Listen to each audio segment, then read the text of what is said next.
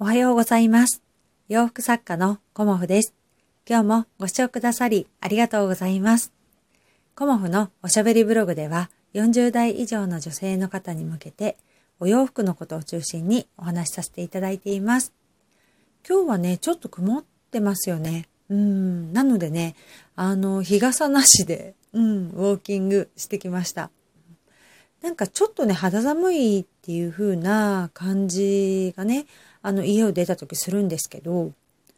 やっぱりね、ウォーキングって歩いてると暑くなってきちゃうのでね、今日もまだ半袖とキュロットでね、気持ちよく歩いてきました。この季節ね、やっぱり夏もそうですけど、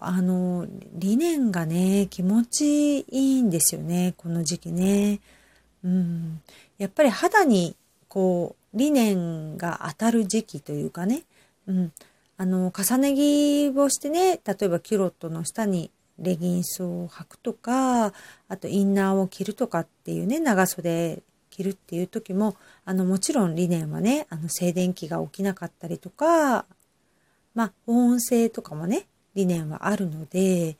とてもね、いいっていう感じで一年中はおすすめしてるんですけど、やっぱりね、リネンが肌に当たる、肌に触れる時期のやっぱりお洋服がね、私はね、一番気持ちよくて好きなんですよね。このぐらいちょっと涼しくなってくると、ガーゼとかもね、私は気持ちよくて着たりもしますし、一年中ね、私はガーゼのパジャマを着ているので、ガーゼのね、柔らかさも結構好きなんですけど、でもリネンがね、やっぱり、いろんな種類ありますけど、今回の展示会でもね、皆さんご試着してくださってますけど、やっぱりね、生地のいいものにね、惹かれていくんですよね。ご試着した時にね、やっぱりもう肌触りとか、軽さだとかね、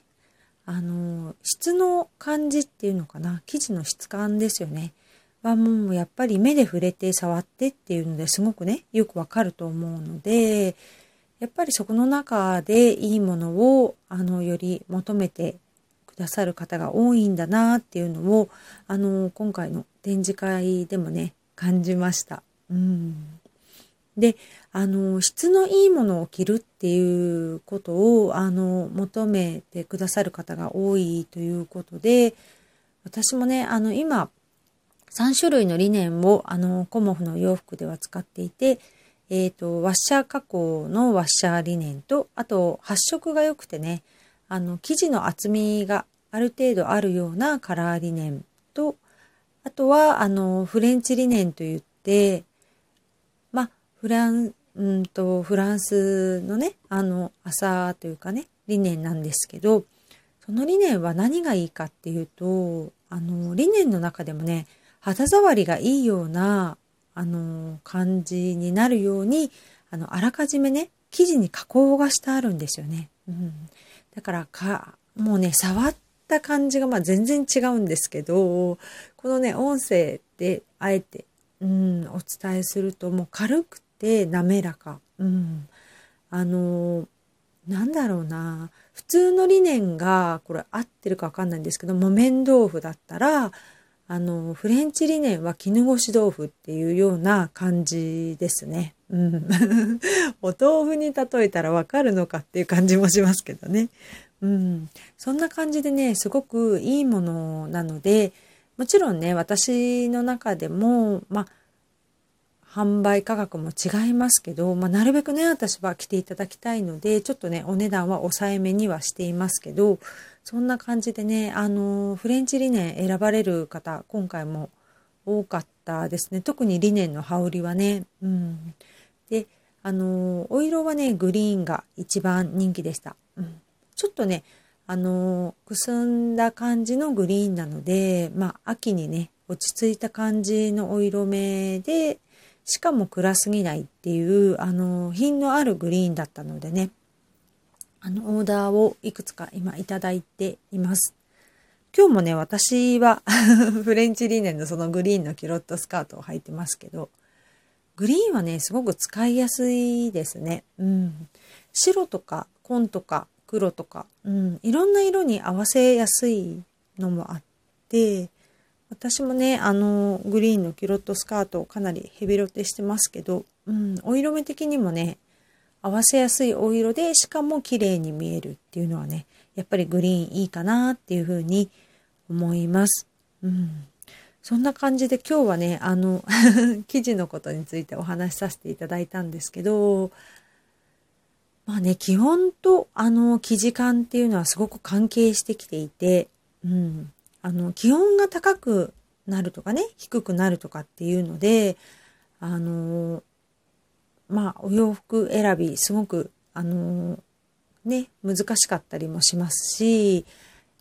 いつも秋冬に作らせていただいているコーデュロイですよね。コーデュロイは、やっぱり3月までっていう風に私はね、おすすめをしてます。うん、遅くともですよね。うん。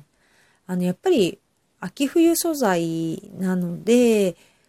春になってくるとね、お色目がね、明るかったとしても、やっぱり色だけではなく、素材もね、やっぱ季節感を出していった方がいいんじゃないかなっていう風に、私個人はね、思っているので、ちょっと早めに秋を取り入れるっていうのはすごく暑かったりもするので、お色目だけにっていうような、冬素材の取り入れ方はね、そういうふうにお伝えしてるんですけど、逆にね、春に向かっていくときに、もうまあ、お色からっていうのもあると思うんですけど、春はね、やっぱりね、素材感が重要だなっていうふうに思います。うん、特にね、コートのお色だったりね、そういうものを3月後半ですよね。そこからね、一気に春に変えていくっていう風な感じで、季節感をね、先取りされるといいかなと思います。うん、やっぱり入学式と卒業式のスーツのお色目も、ちょうどそこね、季節の変わり目ですけど、違いますよね。やっぱり春になってくると明るいお色皆さん着られると思いますし、そう、春になる時はやっぱりね、お色目もそうなんですけど、素材感ね、すごく大事だと思います。うん。まあ寒くてね、すごく凍えるような時に薄着をしなさいっていうことでもないんですけど、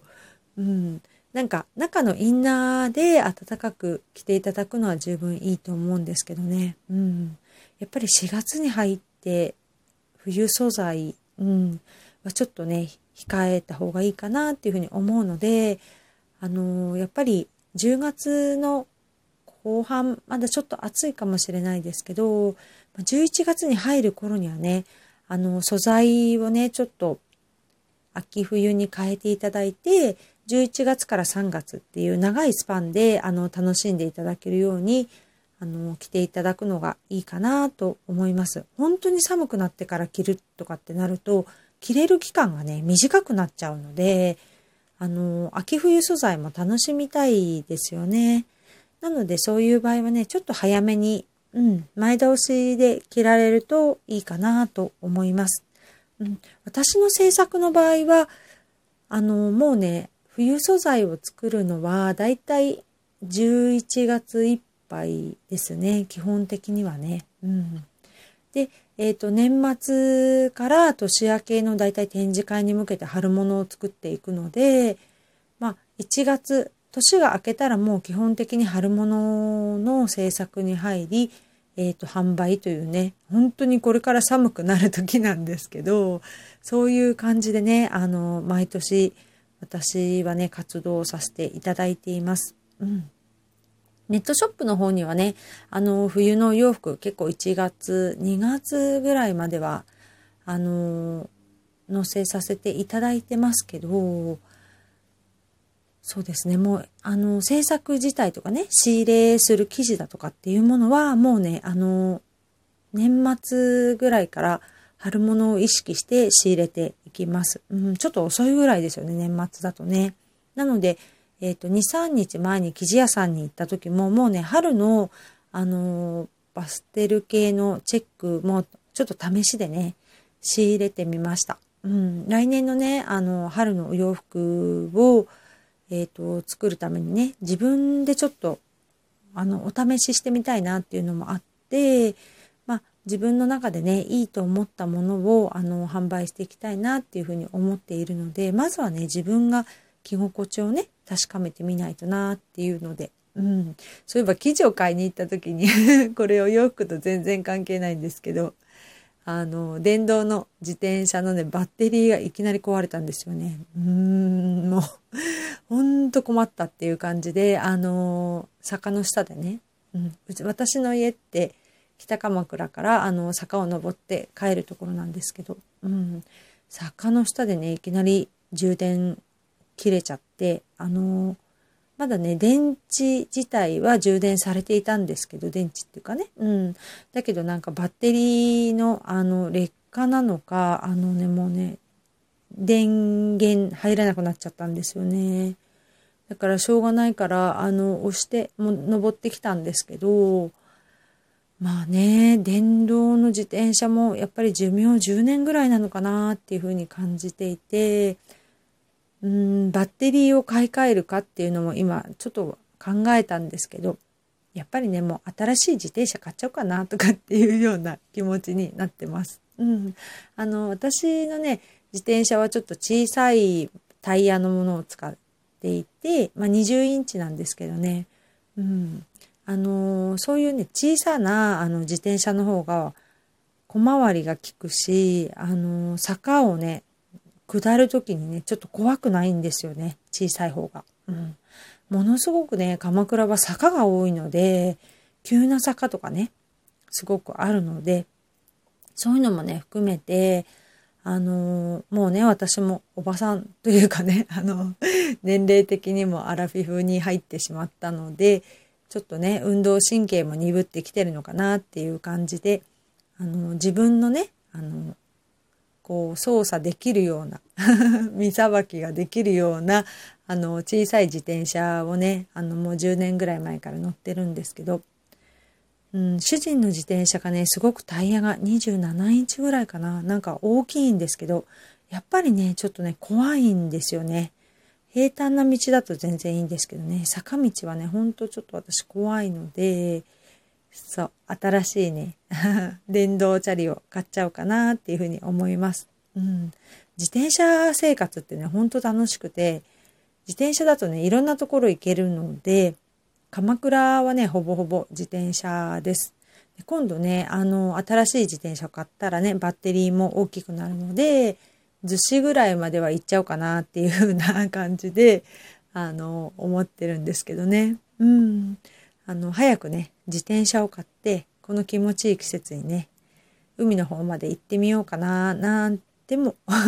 思ってます。今日もご視聴くださりありがとうございました。洋服作家、コモフ、小森屋貴子でした。ありがとうございました。